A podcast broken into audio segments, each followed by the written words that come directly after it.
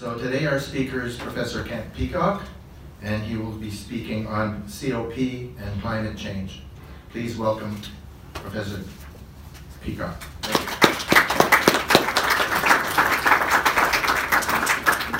Well, uh, thank you very much to SACPA for inviting me, and, and thanks to everybody for coming out today on what's actually turned out to be a pretty cold day.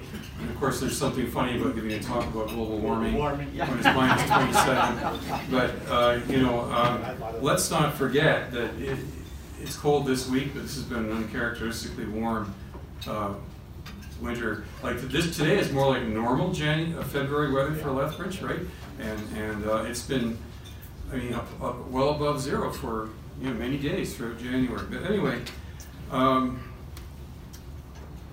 moving on. Uh, I just wanted to mention that it's a, check my calendar. It's actually been almost exactly 24 years ago that I, I, I had the privilege of giving a talk, uh, almost to this very day, to talk to this group. With, and title of my talk was "Is it utterly hopeless to do anything about the environment?" And um, we were all much younger then, eh? So, um, and perhaps uh, what I said then was a bit more hopeful than what I have to say today, and perhaps a little, I'm going to say today is a little bit less visionary and, and more practical and urgent than what I said then. Now, I'm not going to embarrass anybody by asking if there's anybody else here who was present at that talk back in, anyway, so, so, um,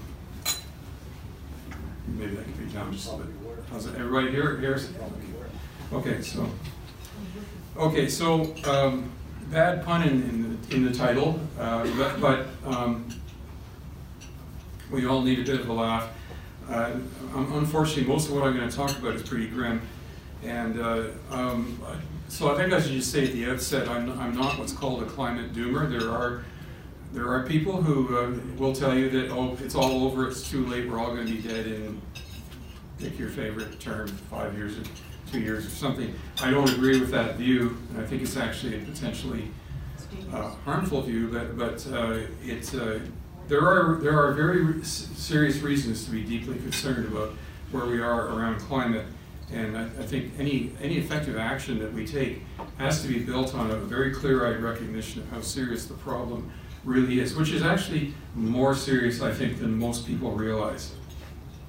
So uh, Mark Gettle asked me to provide a- an update on COP27 and, and, and sort of where the world stands today in terms of our response to climate. And uh, I don't have time to discuss all of the major risks associated with humanity's current attempt to dump all of the carbon the biosphere has accumulated in the past 350 million years into the atmosphere as quickly as possible. But I want to highlight a couple of main concerns, especially around sea level rise, because it's a problem that doesn't get the attention it deserves. Um, and what we'll see is that, okay, there's a level of the science that most competent climate scientists, earth scientists broadly agree on, and then there are some critical issues that are still matters of scientific uncertainty and to some extent even debate. And uh, we want the sort of climate elephants in the room, and we want to sort of be aware of some of those questions as well. And um, okay, so um, let's get started here. So, oh, it worked. That's great. So, just my, my abstract, which was published. So, I wanted to start off with this quote, which I quote that I particularly like from a, a, a glaciologist named Henry Pollack. And I don't know much about Henry Pollack except that he was a glaciologist and was a, one of the authors on a, some of the IPCC reports. He wrote a very good book back in 2009 called The World Without Ice, in which he said, Nature's best thermometer, perhaps its most sensitive and unambiguous indicator of climate change, is ice. When ice gets sufficiently warm, it melts. ICE asks no questions, presents no arguments, reads no newspapers, listens to no debates. It is not burdened by ideology and carries no political baggage as it crosses the threshold from solid to liquid. It just melts, right? And um, so, in part, you can take this as sort of a friendly warning about the concerns ar- ar- around ice melt and sea level rise.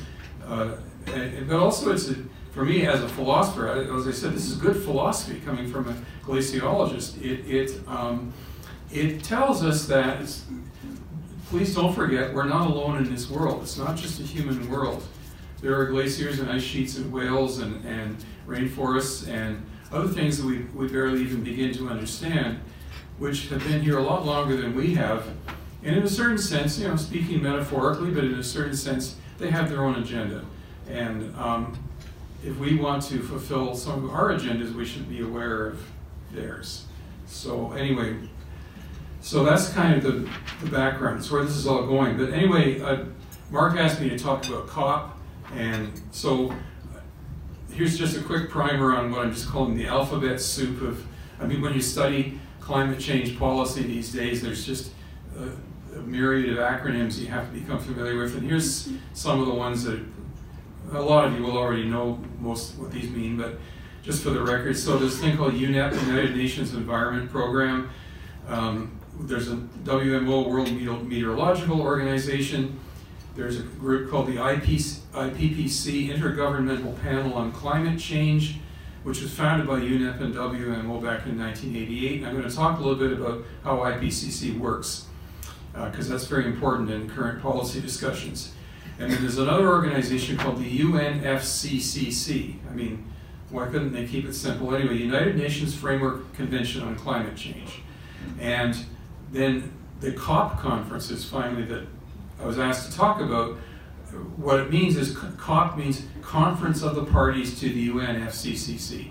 So these are the hundred and something nations who back in the 1990s signed this international convention that yes, we'll get together and talk about climate change and, and agree to finally someday um, do, do something about it. So, and there's been a number of COPs. So we're up to COP, the latest one was COP 27, which was held last November in, in Egypt. Um, the, the, another notable one was COP, I forget the COP number, uh, 15 or something, but it was it held in, in uh, Paris, of course, in 2015. And that forged a major agreement on climate, which a lot of people, I mean, it's a great moment of optimism and ter terrific photo op for everybody.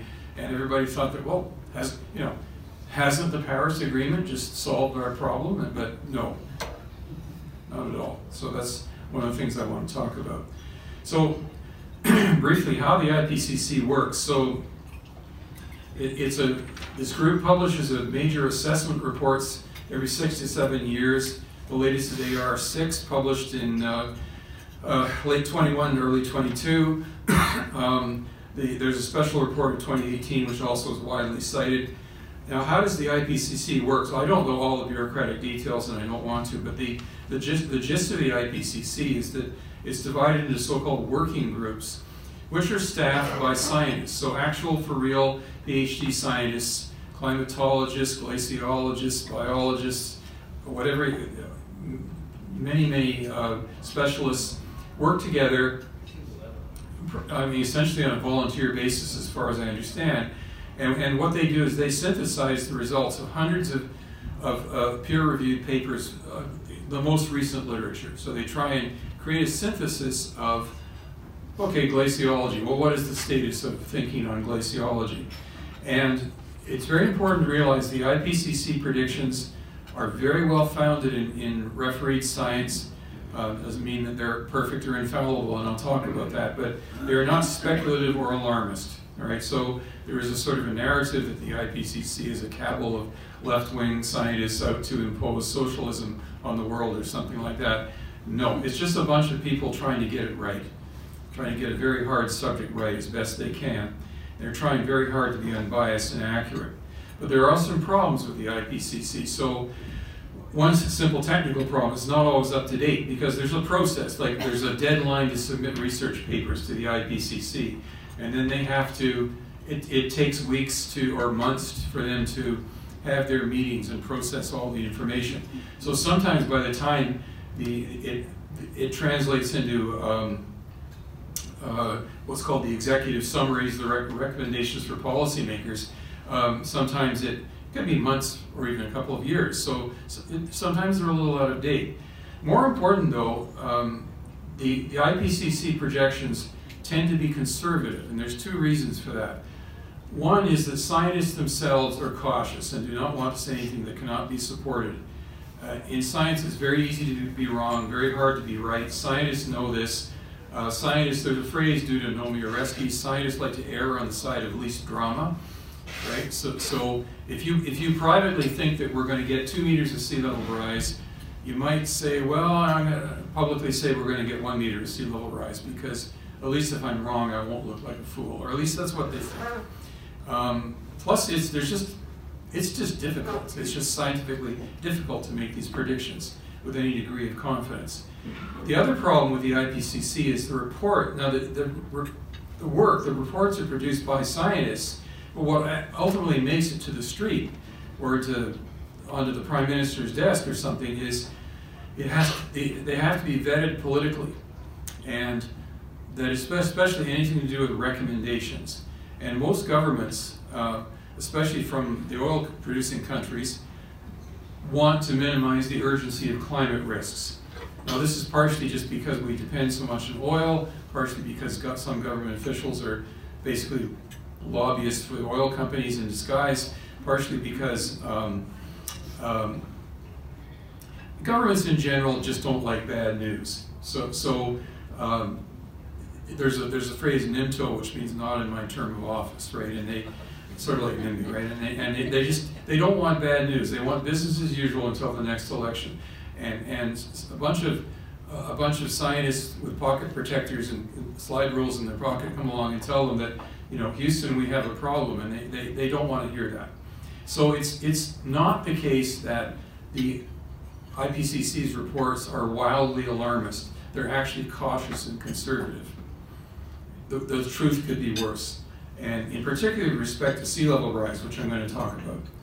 So what has been agreed upon in these various agreements, most of you again will know this, it is agreed that temperature increase must be held to well below 2 degrees C above pre-industrial levels, which are defined as 1850 to 1900. And that's a problem right there because, it, you know, uh, carbon burning industry actually started in more like 1750, but they choose to make it 1850 to 1900 and aspirationally, whatever that means, to no more than 1.5 C. And the, the they've done the math to meet the 1.5 uh, degree target with a 66% chance, so-called one sigma chance, emissions must be reduced by at least 45 to 50% by 2030. Do you see that happening? And then there's a thing called the carbon budget. Uh, which is supposedly the amount of carbon dioxide that we can still emit to have a 66% chance of meeting the climate targets. And to meet um, the 1.5, the, latest estimate, which was just published um, a few months ago, we can emit no more than 260 gigatons of CO2 from the start of 2023 onwards. So that was published just a few weeks ago. Now, there are things called NDCs, nationally determined contributions. So, so um, this, these were set up during the Paris Agreement in 2015, and they've been slightly uh, strengthened since then in some of the other meetings. This is essentially uh, every nation has agreed or promised to its own voluntary emissions targets. And they're not all using the same metric, or they're not all the same, but um, anyway, that, that's, that's how it works. And then uh, people now talk of the goal of reaching net zero by 2050. So um, uh, Canada, for example, has uh, about 120 countries have promised to have net zero emissions by 2050. So net zero obviously doesn't mean you're going to have zero emissions. It means that somehow you're going to offset the emissions you create by some means of removing carbon from the system. With that left a little bit unclear as to how it's going to work. And they, they've also made agreements so to provide funding for the less developed countries to assist in transitioning to a lower carbon future. And also, in most recent uh, COP, there's a, there's a fund going, supposedly going to be set up to compensate for what's called loss and damage. So the countries that have benefited from uh, burning fossil fuels are going to help defray some of the costs uh, suffered by countries like, for recently, Pakistan, uh, which uh, are suffering some of the effects of climate change that we supposedly caused. Okay, so some progress is being made, but is this good enough? One of the, the big problems with all these agreements, starting with Paris 2015, they're entirely promissory. or James Hansen used the word precatory, which is kind of a nasty way of saying promissory. There are no consequences whatsoever for any parties to the agreement who fail to meet their promised emission reductions or financial contributions. It's just a promise, right? It also relies largely on self-reporting.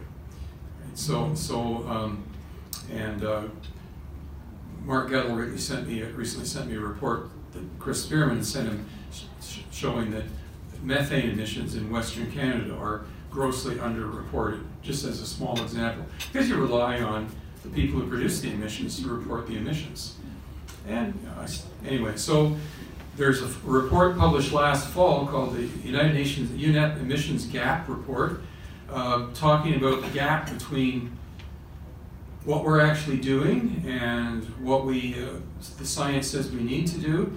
And so the current NDCs, if all those promises were fulfilled, and at best, it's going to give us 2.4 to 2.6 degrees C increase, maybe more. Nowhere near 2, let alone 1.5. And UNEP report says, quote, there is no credible pathway to 1.5 C in place. It just, it's just nothing. And presumably we have about six and a half years to, to do something that we're not even starting to do. So what's actually happening? So in actual fact, everybody will know oil producing jurisdictions are ramping up their oil production as fast as they can. Uh, major oil companies have made colossal profits in the last year or so, partially triggered by the Ukraine war. And um, there's an article in The Guardian recently. Uh, what they've done is they've gone through and enumerated all the planned oil projects that are in process. And they've classified 195 of them as carbon bombs, which are projects that would each result in at least a billion tons of CO2 emissions, and it, which in total is equivalent to about 18 years of current global CO2 emissions. This is planned. This is ongoing and planned further development of fossil fuels.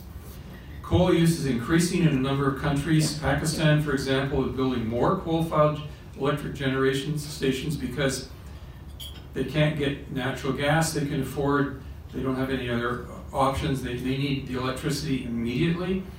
So what, what do they do? They build coal-fired stations. So what's actually going on in the world, the way I think about it, governments are pretending to be designing their climate and energy policies on the basis of a sober cost-benefit analysis. In fact, what they're doing is practicing what I sometimes call climate brinkmanship analogous to nuclear brinkmanship. Push it as close to the edge as possible. And but instead of nations facing off against each other, which is what happens in nuclear brinkmanship, we're facing off against the Thwaites Glacier, which may not be interested in playing our game. So now there's a bunch of wild cards, and I haven't got time to talk about all of these in the detail they deserve. But I just want to make sure that everybody's aware of some of the, um, what I mean by a wild card here is these are the things that even the, top, the, the, the scientists themselves are still not sure about. They're not either because of scientific uncertainties or sometimes even philosophical debates, issue, debates in principle, but mostly scientific uncertainties. And um, so one I'm particularly going to mention, how quickly can sea level rise occur?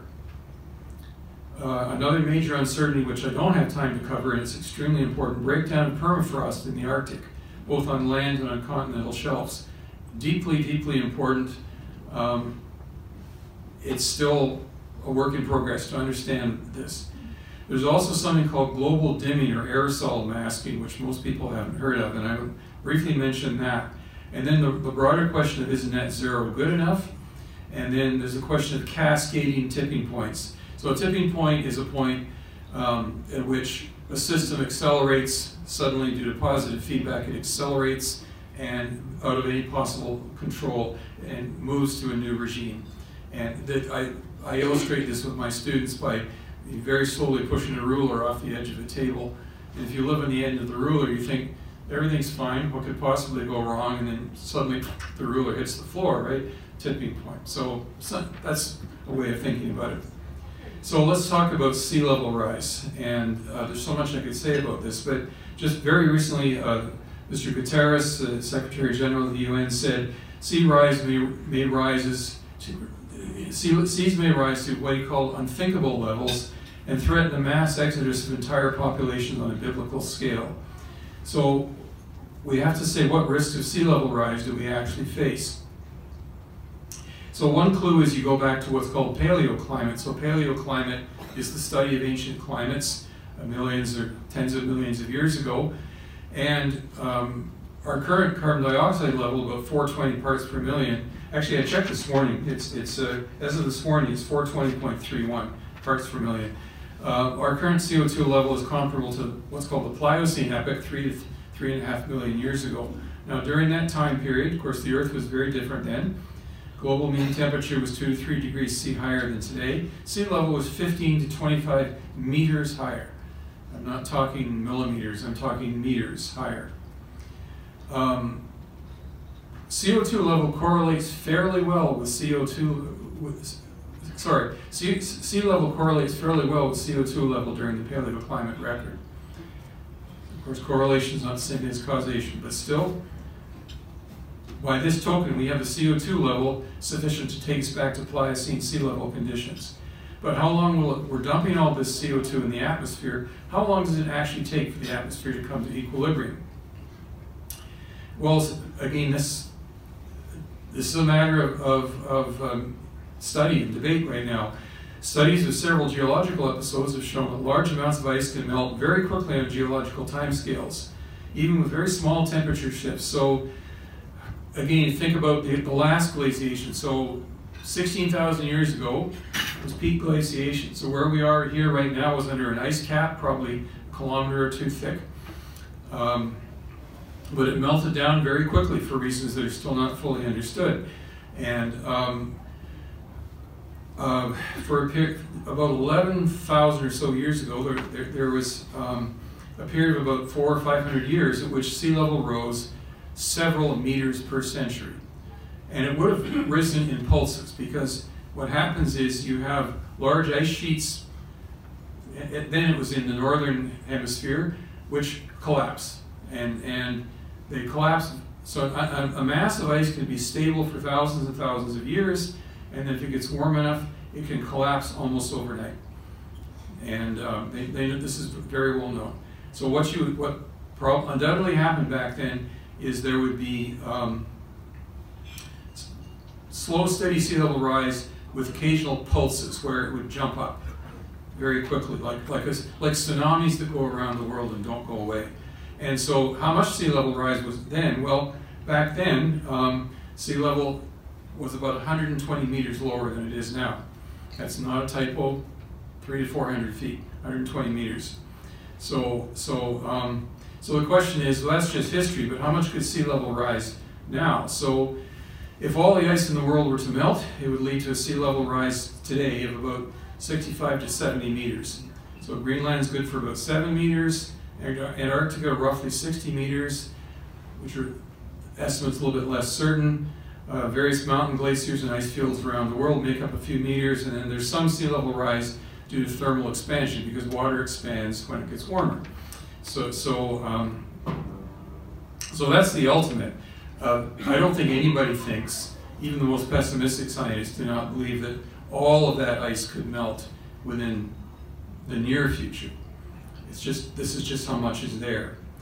How much could sea level rise this century? Because remember, everything, all the bad things are going to stop in 2100, right? We only make our projections to 2100 because, you know, uh, nothing happens after 2100.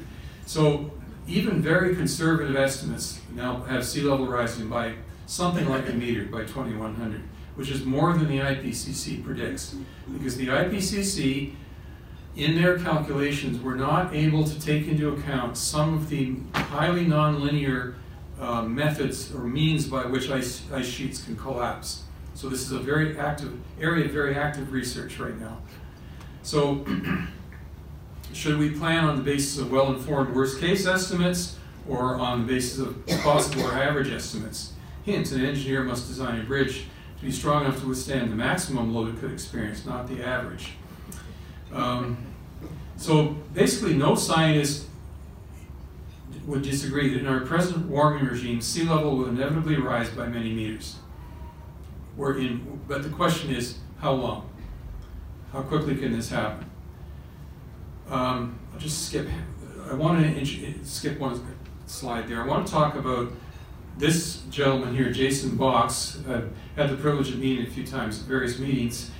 Um, Jason Box and a number of colleagues recently published a, a paper um, just la last September called Greenland Ice Sheet Climate Disequilibrium and Committed Sea Level Rise. And my view is this paper is game changing. It should be game changing for policy, except I just don't think people have caught on to what they, they're saying yet. So what they've done is they've essentially done, I, I mean, I do not understand all of their math, but the gist of it's very simple. They've done an assay of the amount of ice on Greenland and the amount of snow that is falling on Greenland. And it's very simple, really. Um, if you have a great mass of ice, in order for it to be stable, the amount of snow that falls must be roughly equal to the amount of ice that's lost. Otherwise, the ice will shrink, inevitably. And at the present, in our present, present climate regime, particularly in the last 15 years or so, there's not enough snow falling to keep the Greenland ice sheet in continuous existence. So in fact, they've done the math, and there, there is a certain amount of ice that, I think a journalist coined the phrase zombie ice, dead ice walking. It's ice that still is on there, is still on Greenland, but it's, it's not going to be replenished. It's just event, ultimately going to calve into the sea or melt. And they've done the math, and it amounts to about 27 plus or minus 7 centimeters of sea level rise. And point is, we're dialed in for this. We're already there. This is not something that might happen decades from now if, if temperatures are not kept below some level. This is something we're, we're dialed into at our present temperature levels.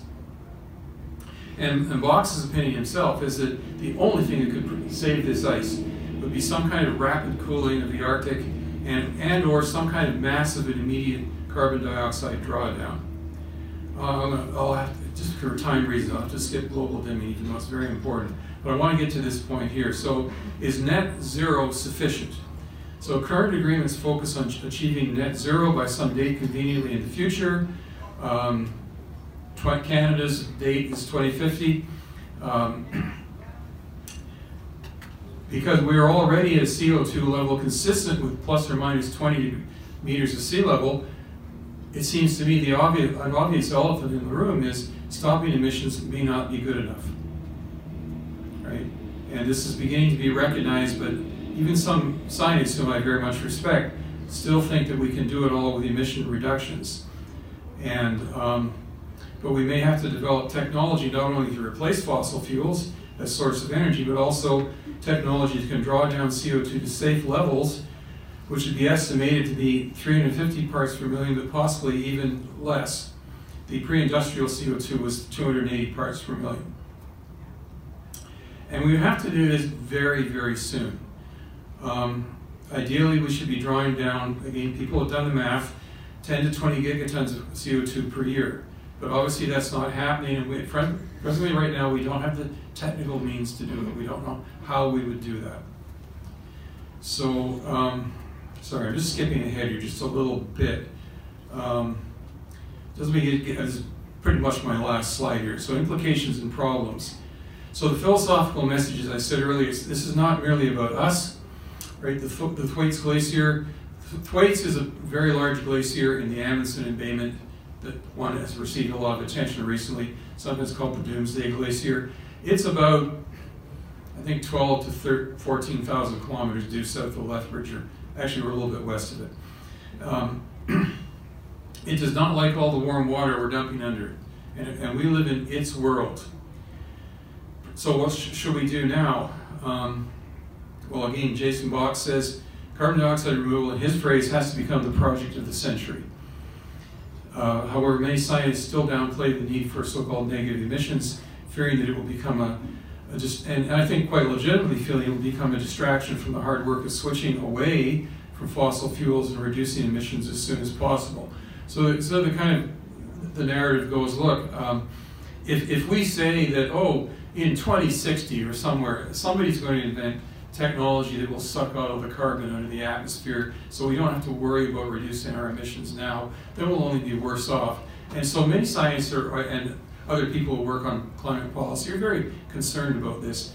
But yeah, they may say, well, yeah, maybe even negative emissions would be good in principle, but but um, uh, it would it would be a, sometimes they call it a moral hazard, a distraction from the things that need to be done now.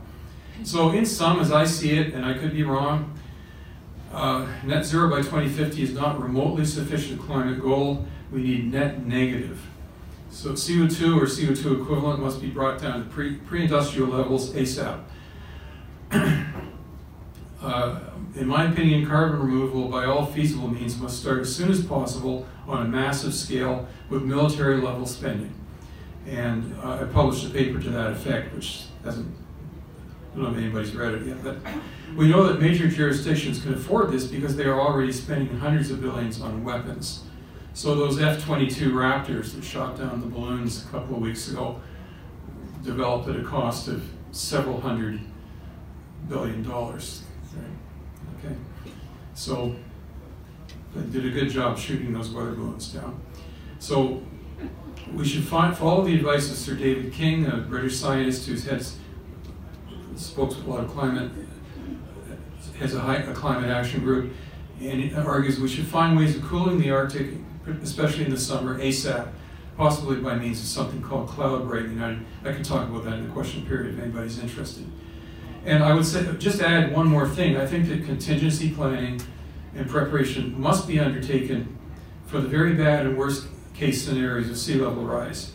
So what do we do if and when coastal infrastructure, agricultural lands, etc., go underwater?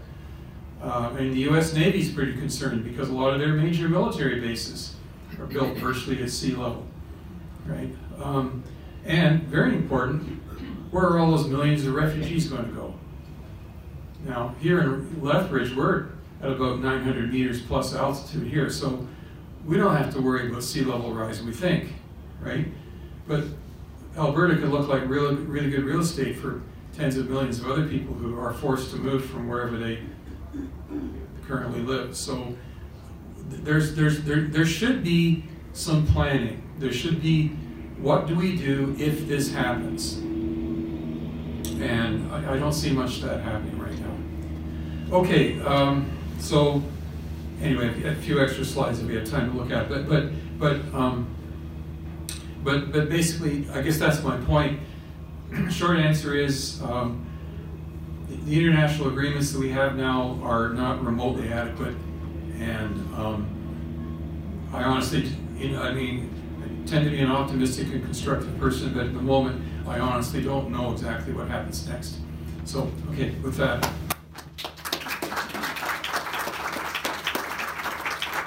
So we thank you uh, to the LSCO who have provided this room free of charge, and we thank you for patronizing their uh, lunch counter. We also thank the University of Lethbridge for their ongoing support. We thank Shaw TV and Bridge City TV for recording our sessions. You can watch SACPA on Shaw Spotlight TV, or also you can log on to our website, sacpa.ca, where these talks are available on YouTube. We also thank the Lethbridge Herald for their uh, continuing uh, coverage and support. So next week's speaker will be Charles Weaselhead, who will present on what will be different at the Lethbridge shelter going forward. So we're going to have the, if people who want to ask questions could line up on the side here. We ask those uh, waiting to ask questions, please line up along the wall here. Please state your name and uh, your brief, your question briefly.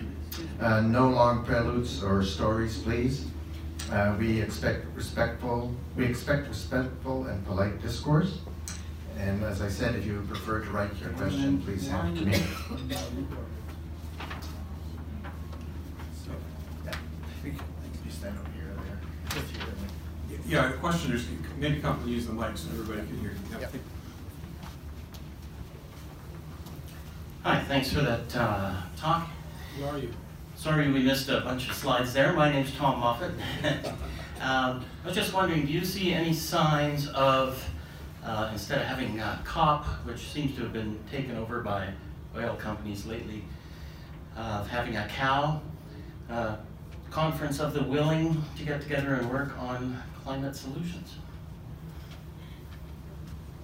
I, I like the phrase, but I, I haven't really heard of that. No, I mean, I mean, there's obviously many, many people around the world are concerned about this problem, but um, this sounds like a broken record. I, I we, we, lack leadership. We, um, uh, like I say, most governments would be just happy if the problem just sort of went away if it didn't exist, and and um, you know, there, there's just not leadership, and, and especially in the face of, I mean, you've got you've got two intersecting forces. One is, um, in fact, the world needs energy, and and oil still or fossil fuels in general still provide approximately 85% of the world's energy, and um, you know, yes, renewables are and are making great progress and so forth, but and the, the first nuclear fusion reactions I've heard an interesting talk recently the first nuclear fusion reactions. Reactors may actually be pumping power to the grid with by perhaps 2030 or so. But um, uh, you know, still, it's it's, it's going to have to be coal, oil, and gas keeping us going, and yet uh, it's causing all these disastrous effects, and um, nobody knows what to do about it. It's, it's, it's, as simple as that. It's what people sometimes call a wicked problem. Um, wicked problem being one that you have no idea how to solve. It seems to involve conflicting requirements, and yet which at the same time you can't avoid solving.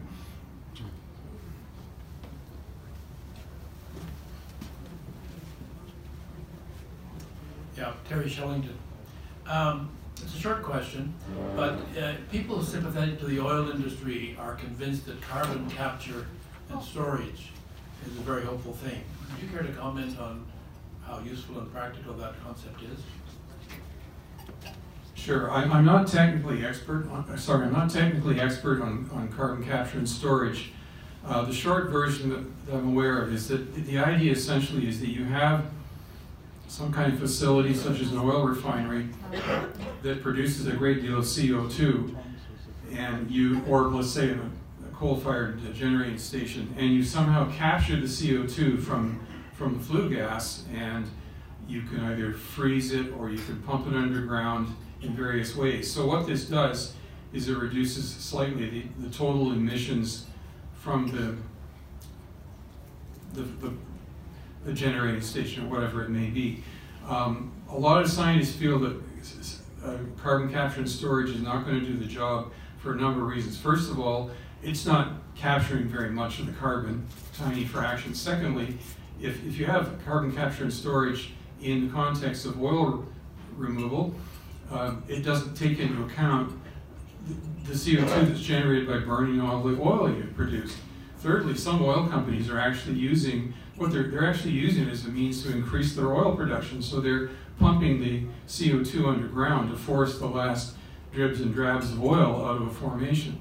And it's not, so it, it doesn't really solve the problem. And um, it's very expensive to implement, doesn't capture that much carbon in net. And that's the important question in net.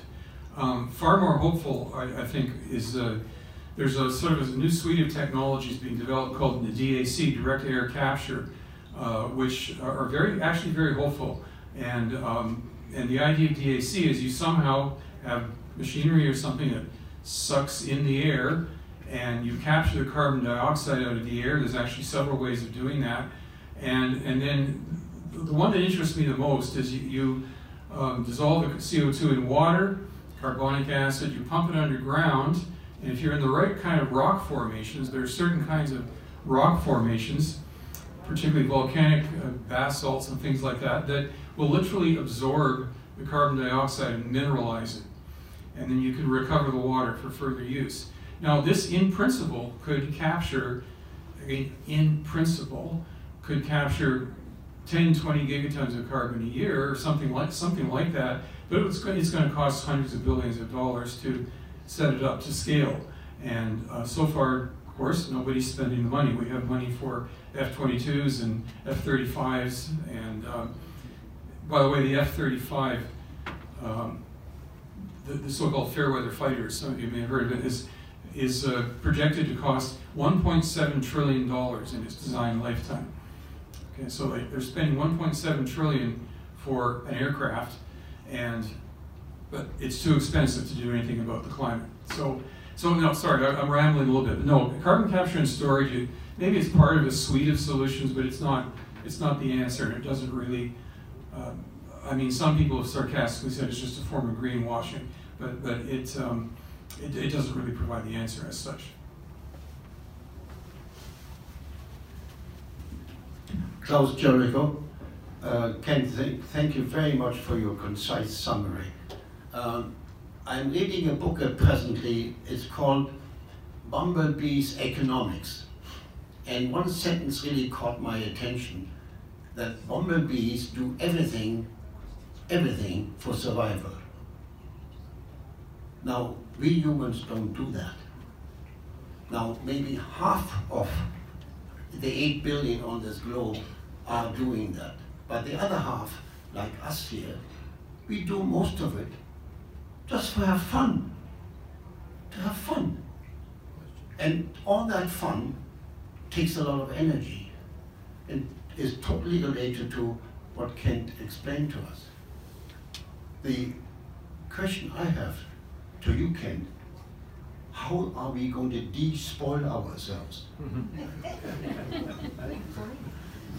um, I'm not sure exactly how to answer that. Um, yeah, there, there's, a, there's, it seems clear that a lot of things we expend our resources on are frivolous.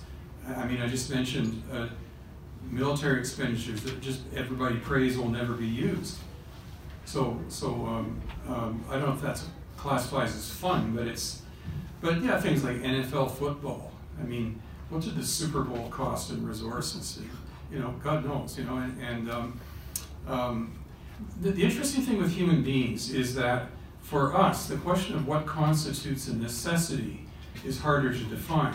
So for, um, I grew up in a musical family. For a musician, um, music is about as important as food, you know. Um, and yet you can say, yeah, well, you, you're not going to starve to death if you don't have access to music. But, but still, if, because of our complex neurology, the dividing line between fun and essential is a bit harder to define.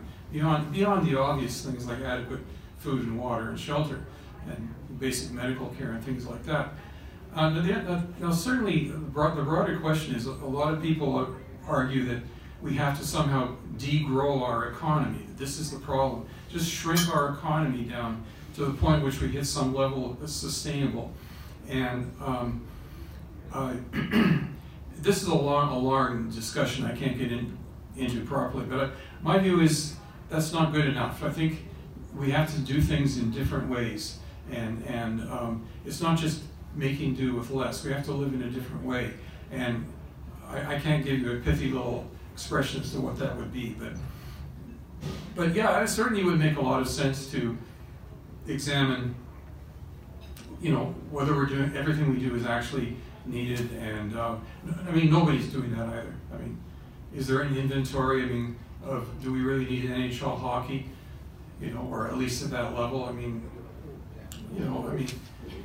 Okay, yeah, I'm going to get myself into a hell of a lot of trouble here. You know, so so so um, so so uh, you know, it, it, it gets difficult, but it's. I mean, if we're going to if we're going to get away from wasteful expenditures, I'd look at military expenditures first, which are absolutely colossal. And it's one of the things that makes me feel that it's still possible for us to afford massive scale remediation, such as DAC, because right now the major jurisdictions of the world are willing to spend quite literally trillions of dollars on military hardware, particularly the US. So back in 2009, Obama gave a very fine speech arguing about the dangers of nuclear war, and then weeks later, he signed orders authorizing the complete modernization of the U.S.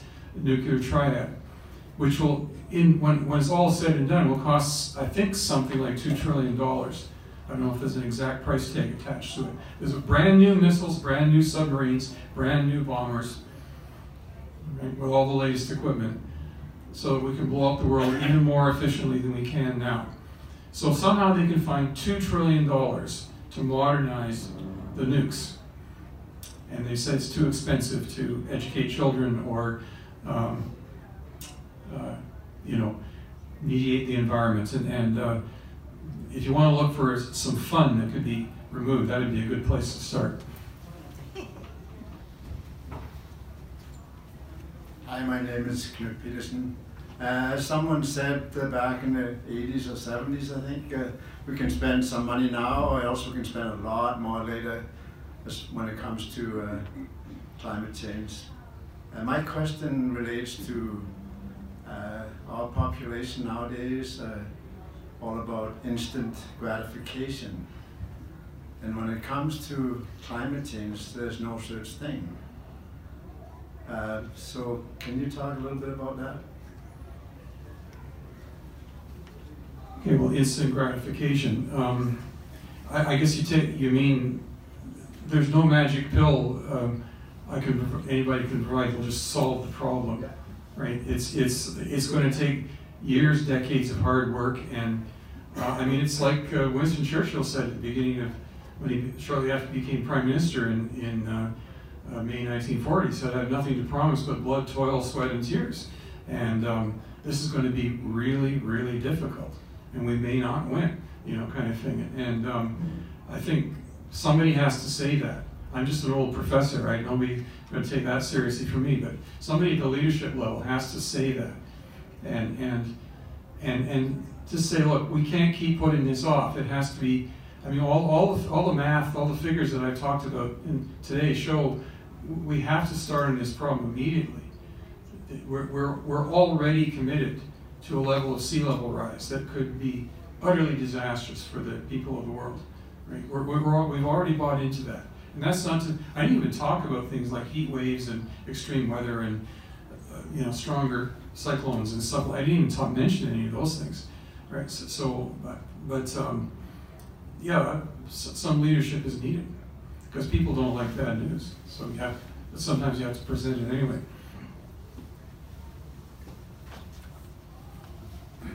Dave Major, thanks for your talk.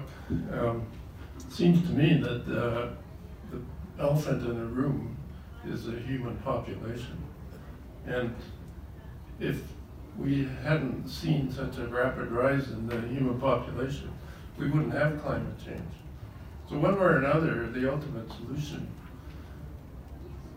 I'd, I'd like to get your opinion on whether or not the ultimate solution isn't just to reduce the human population to a manageable level.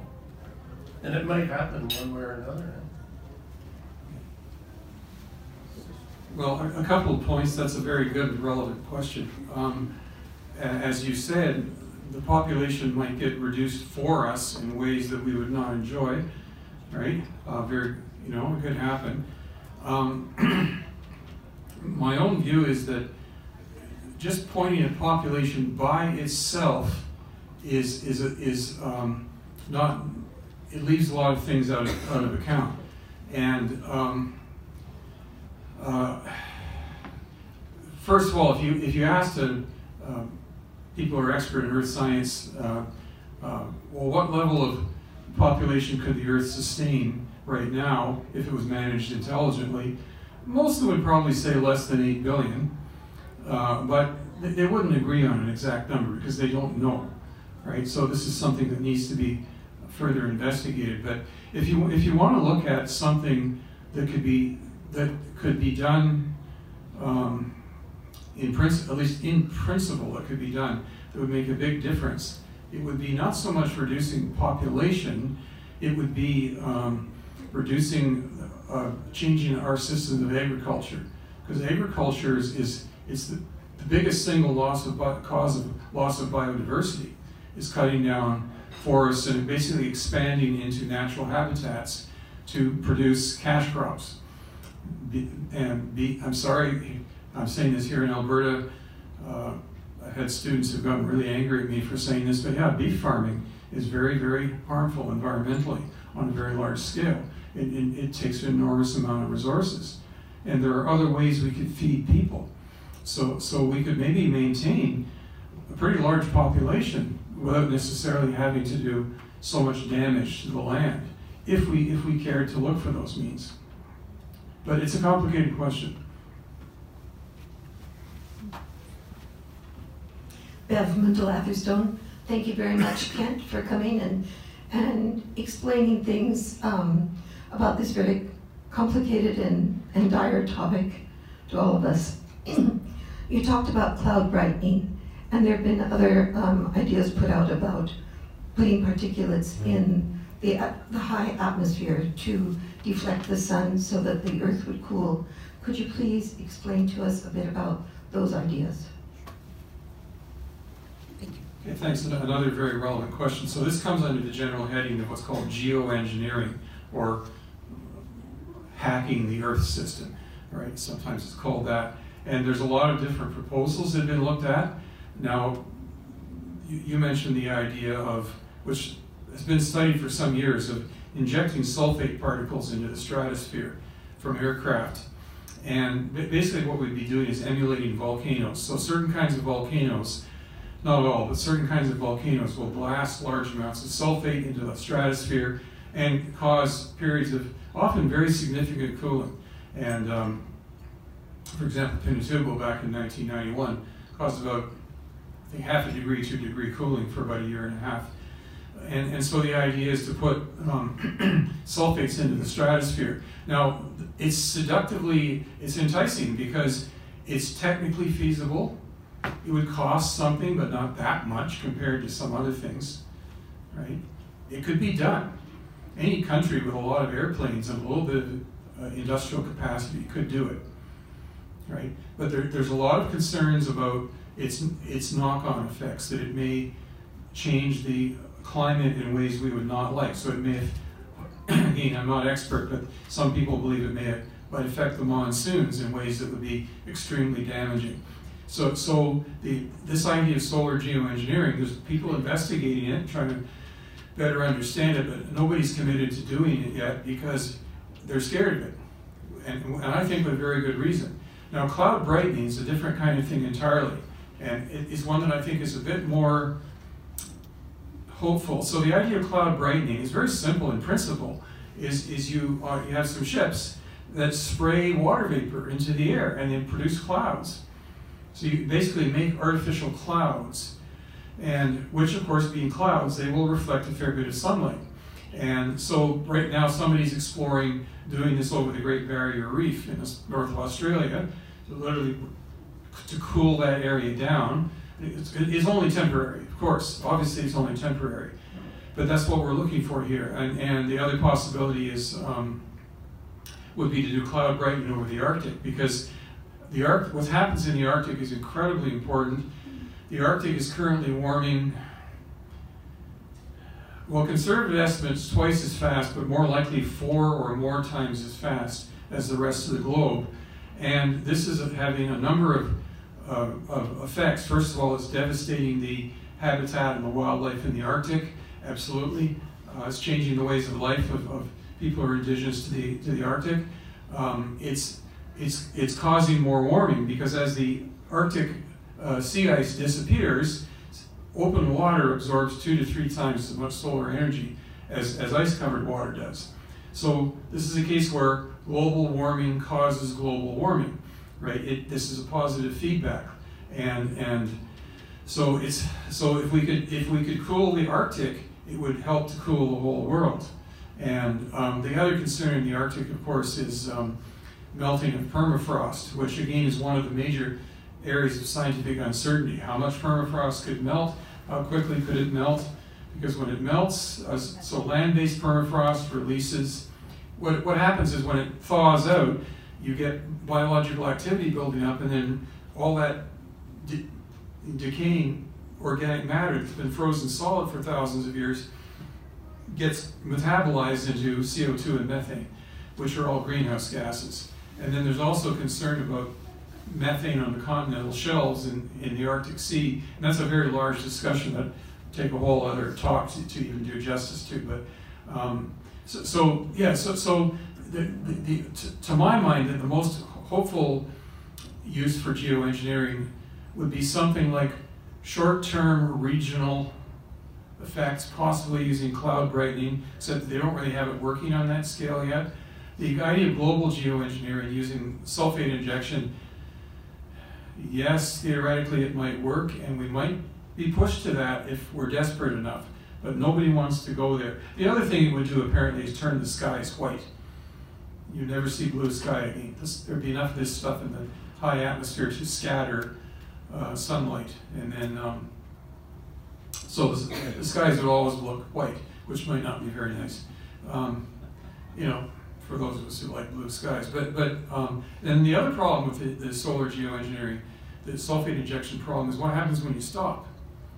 So let's suppose we do this for a few years and, and the, the, world gets used to it and we sort of get say, you know, say it does cool things down by a degree or two and think, oh, this is great.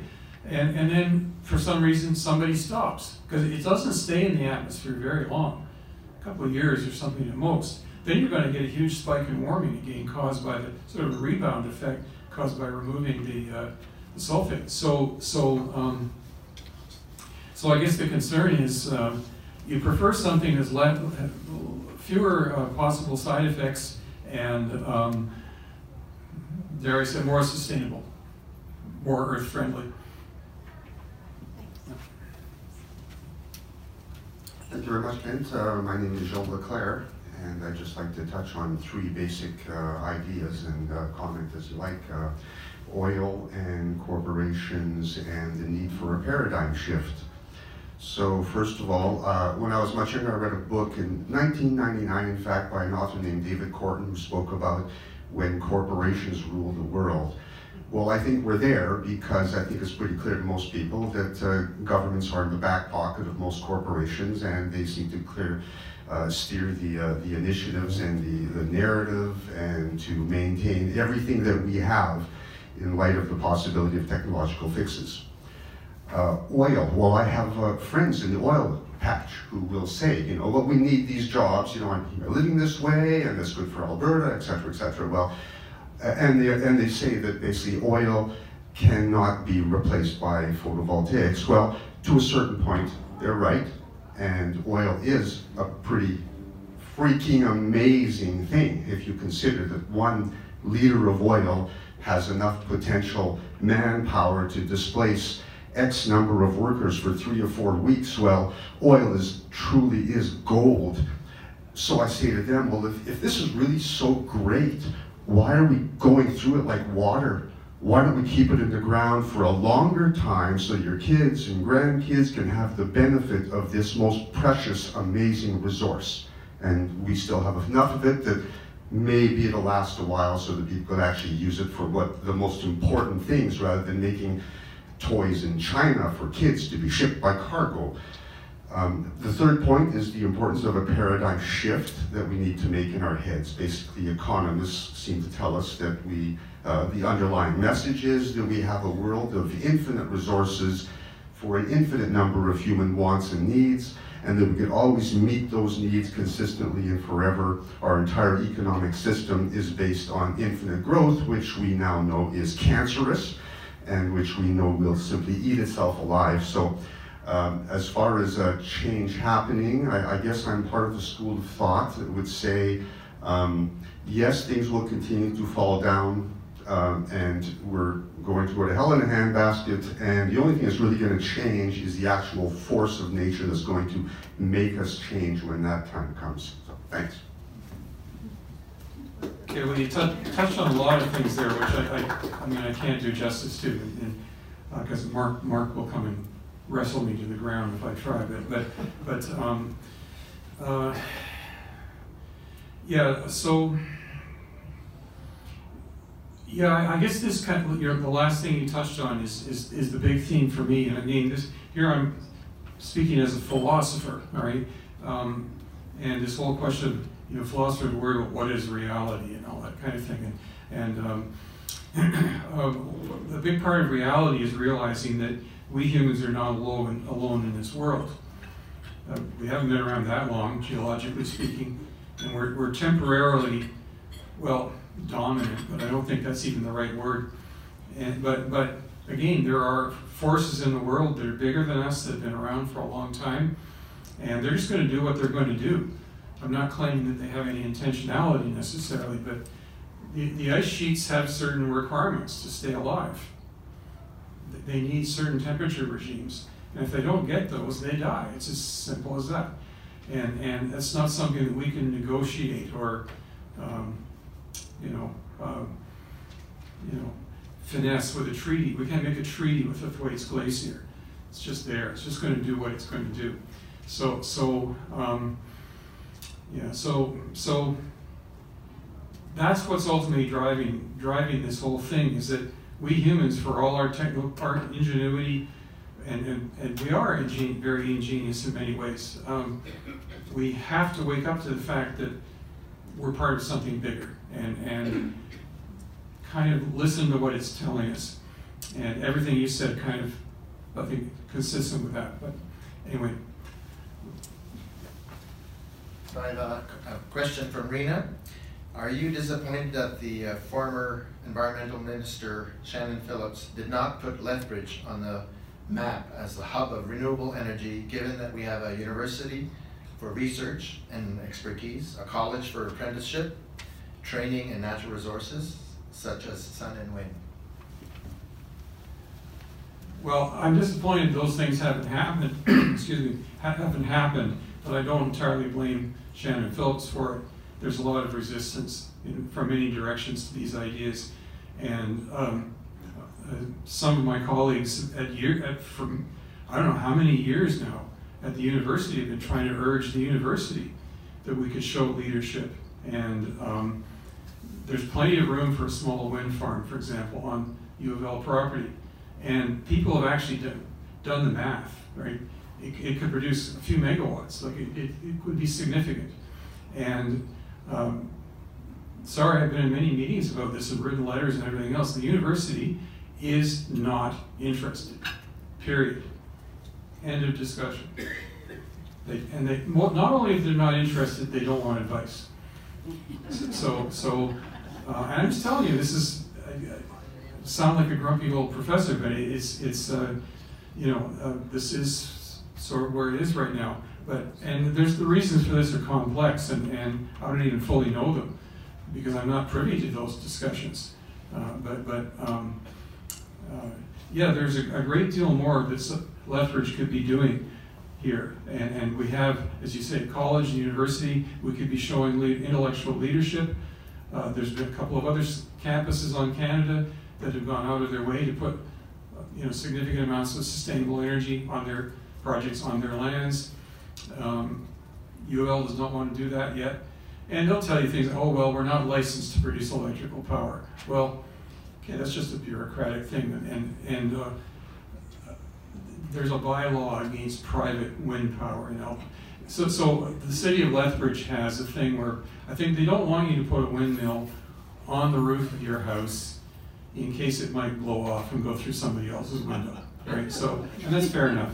But, but the university is using that bylaw as an excuse that, oh, city says we can't, uh, private organizations can't have generate electricity or wind power by, by wind power. So there, there's a lot of work to be done, and a lot of it's um, beyond my scope. I mean, all I can do is keep on saying what I, what little I know, but uh, right now I can tell you, and, and the, the, current political climate does not help.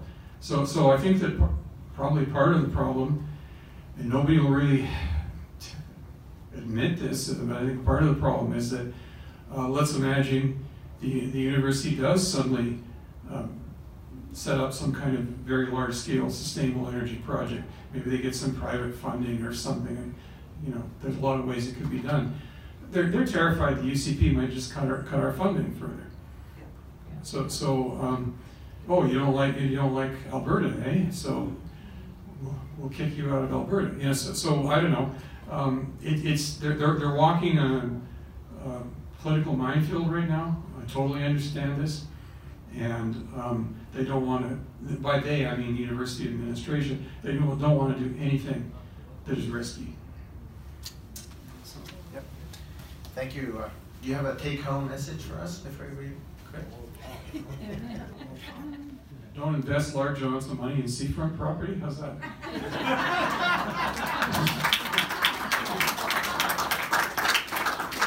Thank you very much. So we hope to see you next week when uh, Charles Weaselhead will speak on uh, housing.